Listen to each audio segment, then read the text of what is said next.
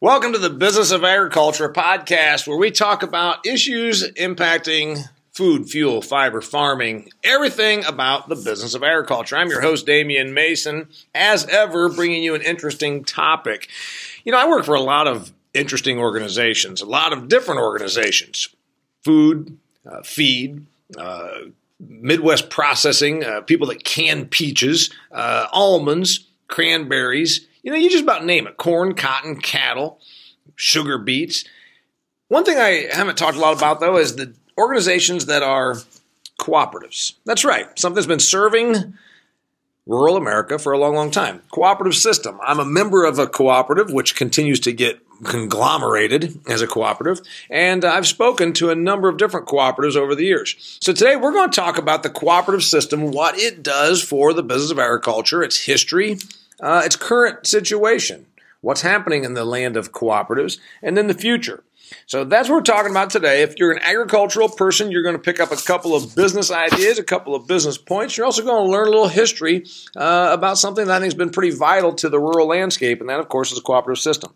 Just today, just today, I worked for the Farmers Co op Society. They are a large, northwest Iowa, southeast South Dakota, uh, northeast Nebraska, I suppose, uh, cooperative. They had their they had their annual meeting. I was a speaker. I talked about ag issues, the business of agriculture, and with me now is the general manager. He's been with this outfit for 42 years. Think about that. Some of you out there saying 42. I'm 27. Exactly. 42 years this guy has been with the Farmers Co-op Society. They're a large cooperative. I think I counted 11 branches, uh, 11 locations, but he's going to tell me. I was just sitting through the presentation trying to go through all the, the this and the that. So we're going to talk about the history, the background, the purpose, the future, the today, of the cooperative system. My friend Stan Feekes, General Manager of Farm Co-op, Farmers Co-op Society, please say hello to the listeners. Hello, listeners. Uh, hopefully, we can give you some information today that is interest for you. You can absolutely give us some interest, and I appreciate you being so candid with us. Uh, by the way, Stan's one of these Dutch guys, so he's he's brilliantly uh, talented. He's he's run this organization very effectively, and he's kind of funny but you won't probably get that unless I really pry it out of him. Okay, Stan, answer me this 42 years. Give me a little background. You've obviously learned about the co op system. Well, yeah, I've uh, started out going to college, uh, worked part time at the co op, sweeping floors, throwing sacks uh, from the ground on up. So it's uh, been a part of my life for a long time. Uh, the co op system, uh, which is typical in a lot of places, the history of our co op, started back in 1907. And a lot of the co ops in this area, uh, small town co ops, were started by farmers in the area to pro- provide a, a, a, service and a business for them where they could get fair uh, prices for their grain and sources uh, of products and um, be able to sell and market their products. The um, I remember my grandpa saying there was five elevators in town and they couldn't trust any of them. So that's why they wanted to start a co-op so they could hire the managers, the people that work there, and get a fair price, uh, just a fair business, and have a part of the ownership in it. Right. And so if you're listening, probably you are an agricultural person and also you probably understand the co-op system, but it's important to note that you know, we as an industry have more cooperatives than many. Farm Credit Services, Farm Credit is a cooperative.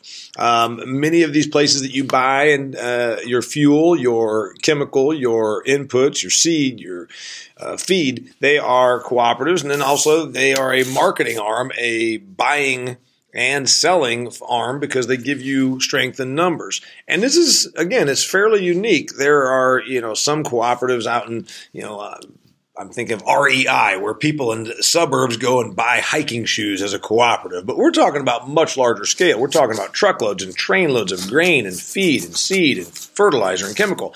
So 1907 is when Farmers Co-op began. Tell me about your understanding on on uh, where it, where it went from there. Well, it kept growing, you know, mainly grain business, but then feed and livestock, because our area is pretty heavy in livestock and always has been uh, as farmers, you know, grew their own cattle and hogs and uh, chickens, produce, um, you know, for their own needs for food supply. uh, the co-ops around here back then there was uh, well back in the 1916 World Fair, Sioux Center was presented as one of the largest cooperative towns in the, the U.S. The telephone company, the produce, a funeral home, uh, the co-op gas and oil, the grain elevator was just part of that uh, creamery. So it developed where the farmers had ownership in it and uh, grow, grew in services throughout the years. And like most of the co-ops throughout Iowa, uh, maintained local ownership, uh, local sizes. Back in the 70s, uh, when agriculture really started to blossom, there was a crossroads, I think, that our co-op entered into. Um, livestock wasn't something that everybody wanted uh, to do. They were losing uh, sometimes money at it. It was hard work. It was easier to be a grain farmer when grain prices were good.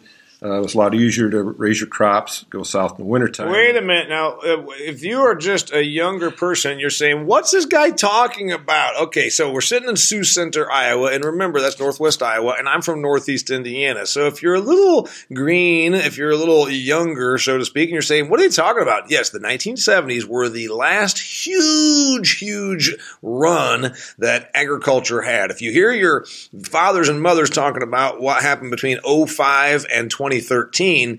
Imagine that on an even possibly grander scale in the 1970s. Earl Butz said plant from fence row to fence row. Back in the mid, in those days in the Midwest, we had what we called corn, beans, and Florida farmers. By mm-hmm. golly, put the corn and beans in the ground, spray it, cultivate it, harvest it, and then hop in your truck or your Cadillac and drive to Florida. So back to this 1970s, there was a, a little adjustment that went on in the world of co-ops here in, in your part of the world.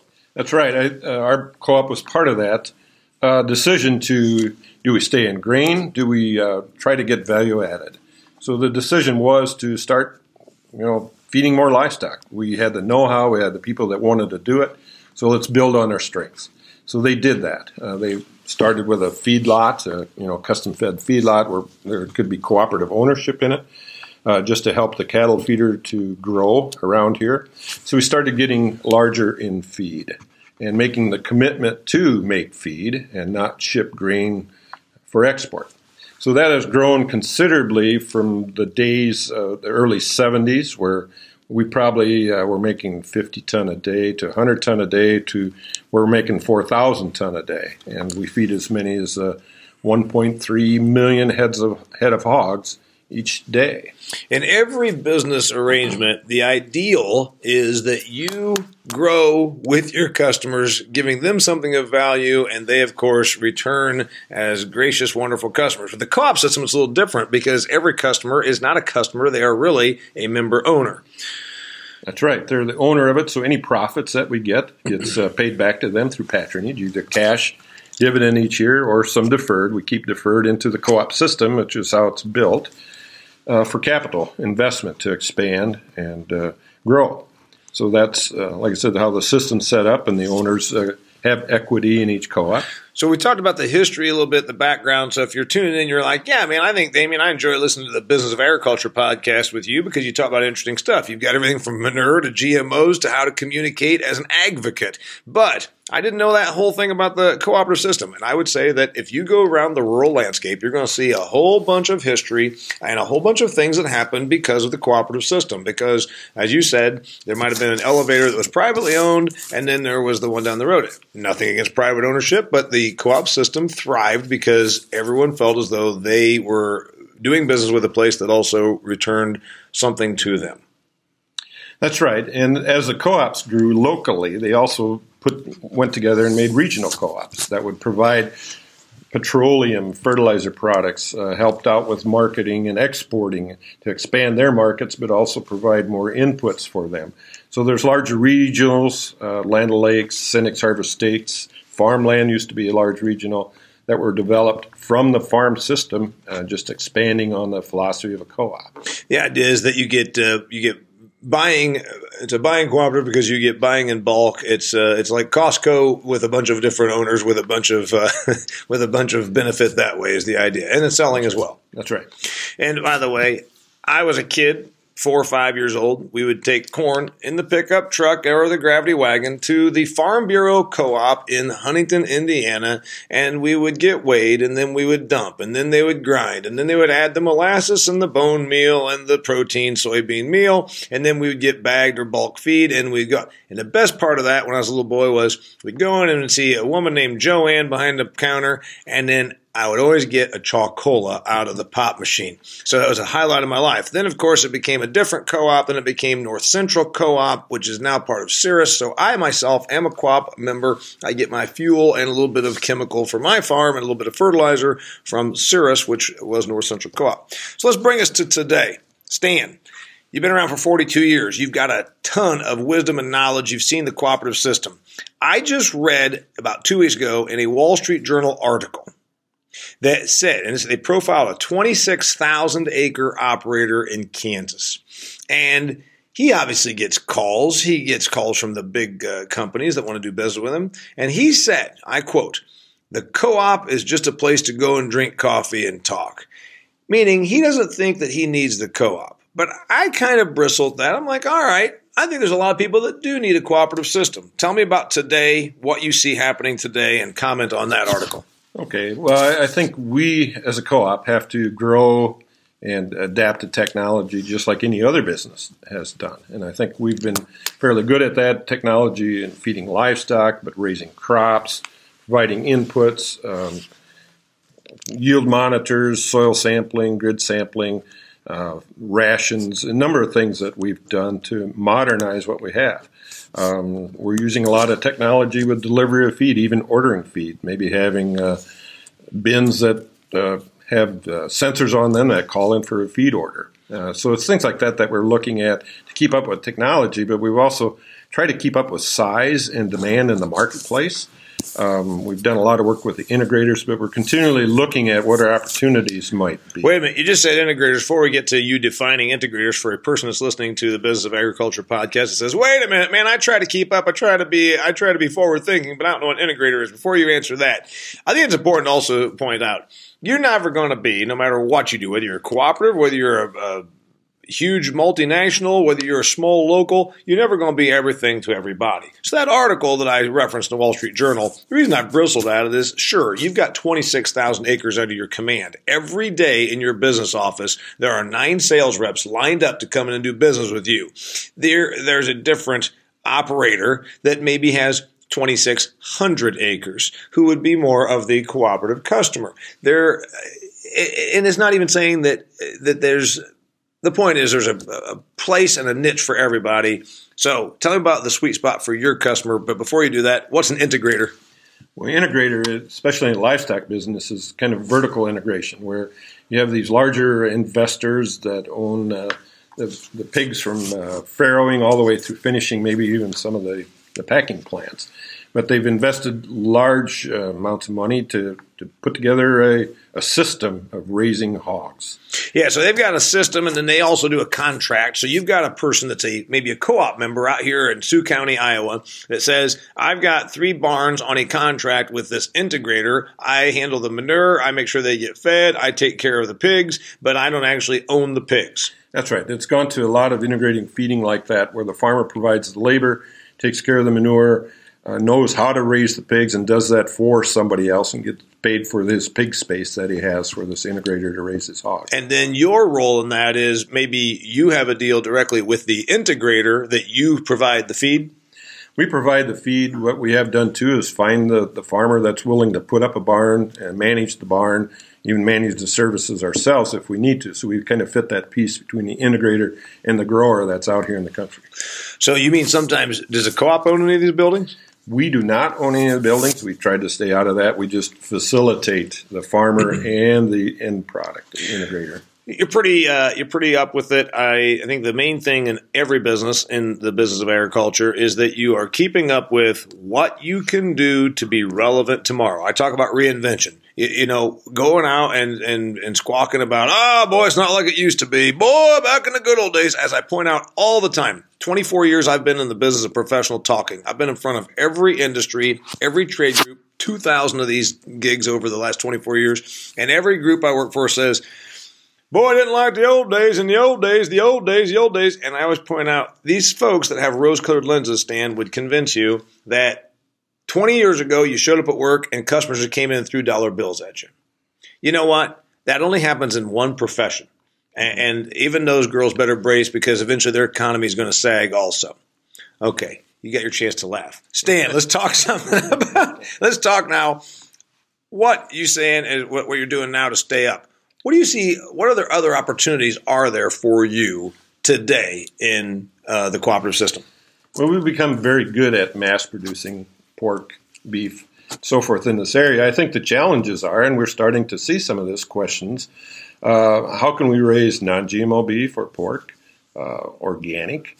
And so our systems aren't set up to uh, for the niche market like this, but this is something we need to look at. Uh, we fortunately have, you know, built a large feed mill, which gives us four or five other smaller feed mills that now we might be able to take some of those and dedicate them to a niche market of some sort, say non-GMO, because there are, is some of that raised in this area. There's some demand, and that apparently growing. So we need to look at what we can do to enhance that and grow with that if it's going to develop.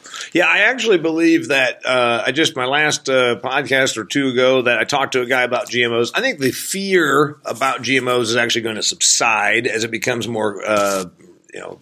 Normal in the marketplace, but there's one thing that will never go away, and that is the next thing you know, uh, grass fed beef or pasture raised chicken. These are just trends today, and there will be something else down the road. Dannon is building a huge facility in central Ohio that's supposed to be uh, their all natural yogurt expansion plant, where they're not going to have allegedly milk from cows that are fed GMOs, but I think there's a little bit of debate on that. So you've got six or five plants that do feed mills. You could probably just dedicate one of them to organic corn, uh, and that's maybe an idea. It's an idea, but it's a whole system that has to be developed because you need to raise the corn and soybean meal, and that goes into the feed products. So it's not uh, something you can start up easily. You've got to have farmers that contract to do this have the ground and the ability to raise that type of crop. And, and there needs to be the, the infrastructure is one thing. There needs That's to right. be also the marketplace for the, the marketplace for sure, because you you need to spend some money to set that up, and you need uh, enough volume to make it work, to make it worthwhile. Okay, so besides selling crop inputs, we know you do crop inputs, all your agronomic inputs, and then you got your feed, and you got you know, your seed, etc. Fuel. Is there anything that you think the co-op system can be doing uh, a year from now that it's not doing right now? Well, I think it's it definitely in investing in what the trends might be in the future and trying to help our our customers, our farmers, our owners to address that. Because today we had a few more people coming up uh, interested in what Damian had to say and know that that's reality. So, how do we facilitate that? That's something we and our members have to continue to look at and develop ideas to address that. 40 years ago, you were working for this organization. You're back. You're not going to be here for long. You did announce that they're going to bring in somebody to replace you, which is fine. And, and you're ready to move on and, and be retired. What's different today in the, in the business than it was 20, 30 years ago? Besides the, besides, you know, the, you said you went to more feed, those kinds of things. What's different otherwise fundamentally? Fundamentally, you know, the labor issue is always a big one for us. Okay. Um, there's less less farmers here, less young people staying, and so finding a good labor force is, is definitely more difficult. And that's the thing that has changed. Uh, fewer people on the farm, and um, with automation and everything, we try and do what we can. But good people, good hardworking people, is something that we really struggle with. And there's a number of them here, but uh, it gets more difficult to do each year. I think it's great that I've I've done an event uh, a couple of times for it's a group of kids that are going to college for two year programs. Not everybody needs to get a, a master's in agronomy to work in agriculture. Not everybody needs to be a food scientist. Sometimes they just need two years of technology and and learning so that they can calibrate a sprayer so they can also run formulas and then also be the worker bee that keeps your uh, your Risden Iowa plant going or whatever the the thing was there. Um, we obviously know that we bring in Hispanic labor for some of these livestock operations. Do you see a day where they have are their kids working for this co-op a year from now? 10 years from now? Uh, yeah, I would think so. We, actually, we have a fairly large Hispanic population around here. We would love to tap into that. There's been some issues as, you know, we need a lot of truck drivers. So there's issues with getting valid driver's license, CDLs, and things like that. Once that bridge, and that's something I think we need to address, once that can be addressed with the immigrants that we have in this area, um, that would be a big source of us for labor. And we wish something like that could be worked out. And and maybe that's uh, if you're listening right here. Yes, we do need a guest worker program. We also need these things to be addressed because remember, when it comes to animal agriculture, remember suburbia. If you want to eat cheeseburgers, if you want cheese with your wine, almost every uh, species of livestock in the United States of America is handled, touched, milked, or processed by a person that came from south of the border. This is not a racial nor uh, any sort of stance. It is a factual stance, as we all know in production agriculture. That's right. Um, okay, let's talk about tomorrow. Tomorrow for the business of agriculture, which you're listening to the Business of Agriculture podcast with me, your host, Damian Mason. Stan Feekes, General Manager of the Farmers Co op Society, is my guest, and we are talking about the cooperative system. What do you see happening tomorrow? What happens next year, next decade? Do they keep getting bigger? A lot of the co ops in the state of Iowa have done that. They've merged and have gotten bigger. Uh, sometimes it's needed for size, for purchasing, and things like that, and for efficiencies. Um, we haven't. We've done some of that, but I, I, think trying to keep our member base strong is one thing. Uh, we do have uh, smaller farm size, uh, because they have livestock, they have other income that they can source and spread out their income stream. So, yeah, we'll probably looking at neighboring co-ops that do some of the same that are very similar to us. We really want to emphasize growing strong within and within the communities that we serve right now. Yeah, you've got a little different situation. It's not just a matter of how cheap can I get a shuttle of glyphosate. You've got a lot of moving parts when you have dairies and you have poultry and you have pork operations and then again probably smaller acreage operators because of the livestock. Anything else you see happening with the system? Uh, you know, good example credit unions, to go a different industry completely, credit unions still go to Washington, D.C. and lobby because they do not pay federal income taxes. Banks hate that. Banks also do not particularly like farm credit services, which again is a cooperative. Right. So, what do you see happening? Anything legislatively, regulatory wise, that hurts or helps the cooperative system? I don't think so. I think the co op system and the farming industry is pretty well set and established. And, um, their business model is is very sound. We pay taxes. The co-ops pay taxes like everybody else. It's just servicing a certain group, its own owners, and I think they'll adapt enough to uh, make that work and to continue. So it's uh, I, I don't see that changing. I think we have to, like any business, we need to get more efficient and leaner and do things better to stay in business. But that's that's a standard in the industry, whether you're a co-op or a non-co-op. All right. Speaking of being leaner to stay in business, and you're, uh, like I said, you're approaching retirement. You're you've been in the co-op system for 42 years. You're a smart guy. You've done a lot, and right now we're in a little bit of a downturn. You heard me talk about it in my presentation. I believe this is ag normal. I believe this is an ag normal economy. It's not an ag, my God, we're going to all die economy like the 80s presented, or maybe right. the Great Depression, uh, the late 20s, early 30s presented to the business of agriculture. I say this is a pretty normal ag economy. Yeah, there's a little skinniness, there's a few tight margins over here, but these people are making money over here. I don't think that we really can complain too much. What's your thoughts on the current ag economy? Well, I agree. It's gotten tight. Uh, you know, grain prices are low, but um, that's why we and our, our members uh, have livestock. You diversify. You aren't relying just on the grain price. You can uh, turn it over value added through through livestock, and that's going to continue. They know how to do it. They work hard. They tighten the belt and they continue. There's times when when uh, livestock prices aren't very good, and you can lose money at that, but you might make it in grain. So they're very uh, resilient and very hard workers, good businessmen, and uh, they weather it. They do what they need to do to survive. Actually, I think that you know we, as you heard my presentation, we forever have thought that trade was a silver bullet for agriculture. We can just keep producing corn and soybeans and wheat and barley, whatever it is, and then find it a find a barge to stick it on and ship it overseas. The reality is, right now in meat, there is a lot of that. We are exporting the heck out of poultry and pork and to some degree more and more beef. China's opening up on beef. That's a good thing because we've got the inputs. And like you said, right here in this part of the world, you have the ability to produce the meat. What else you see happening? If you're, uh, if you're able to give me another thought on ag with your perspective, besides this cooperative system, what, what do people need to know? Oh, that's a tough question. All right, I'll make it easier on you. One piece of advice, one thought, or one lesson. Not even, you know, just something you know from your experience as a general manager of a cooperative in Northwest Iowa for 40 years. You've been with the company, you weren't a general manager the whole time.